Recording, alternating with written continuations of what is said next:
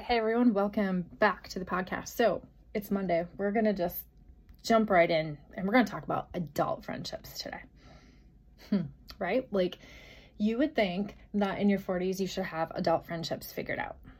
But let me tell you, it's it's not that way at all, at least for me. So, I'm going to give you my perspective and three lies about adult friendships today because I thought I had this all figured out, but I don't. So, so here I am and really like jumping into this whole thing about friendship versus a bond.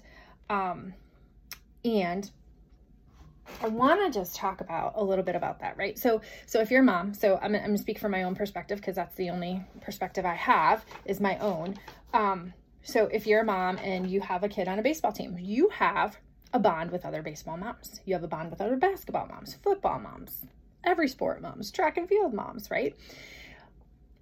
To have a friendship with them means you have to take that a step further. And I think for a very long time, I thought I had a bond with these people. They should just be my friend. End of story, right? Sounds simple. But indeed, I'm wrong. indeed, uh, yeah, I'm, I'm just wrong. you have to have an on purpose friendship with people.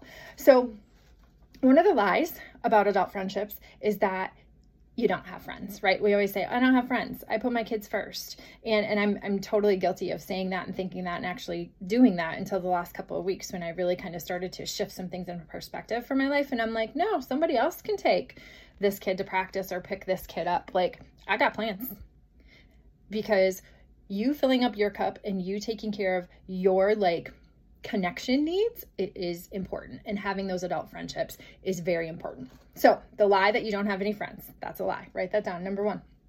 But but with that, it is on you to reach out and create a connection with somebody. If we just sit here and wait for somebody to call you and ask you to go for dinner or drinks or go for a walk or whatever, you're going to be waiting a long ass time. So you start.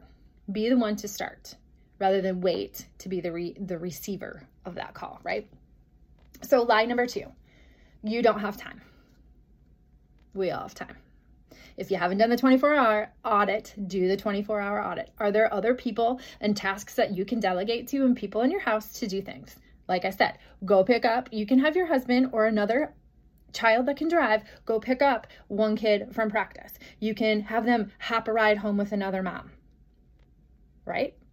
You don't have to be everything to everyone or do everything for everyone, contrary to popular belief. You're not super mom. You don't have to be super mom. I just gave you permission to not be super mom. So whew, let's all take a deep breath because I know that makes me feel better, right? You, we have time. We all have time to do the things that are a priority in our life. And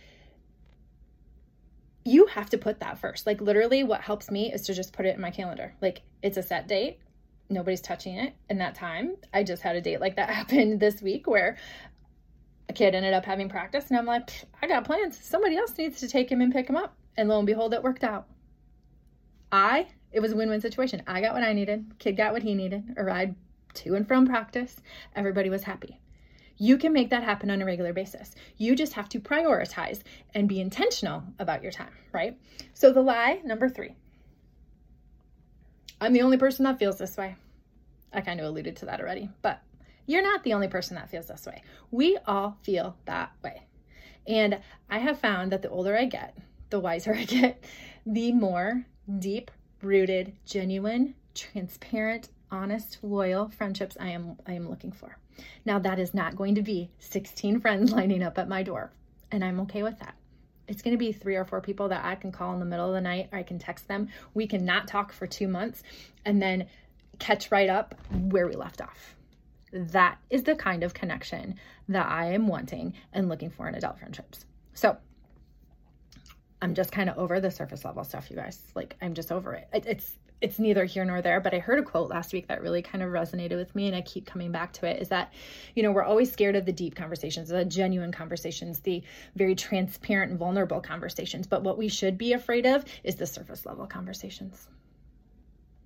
That's what we should be afraid of. Because if we're living our life just having surface level conversations, we are not living up to our full potential.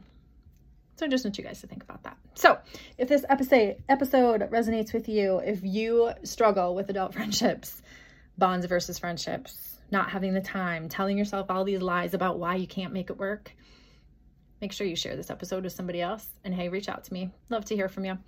Until next time, you guys, have a great day.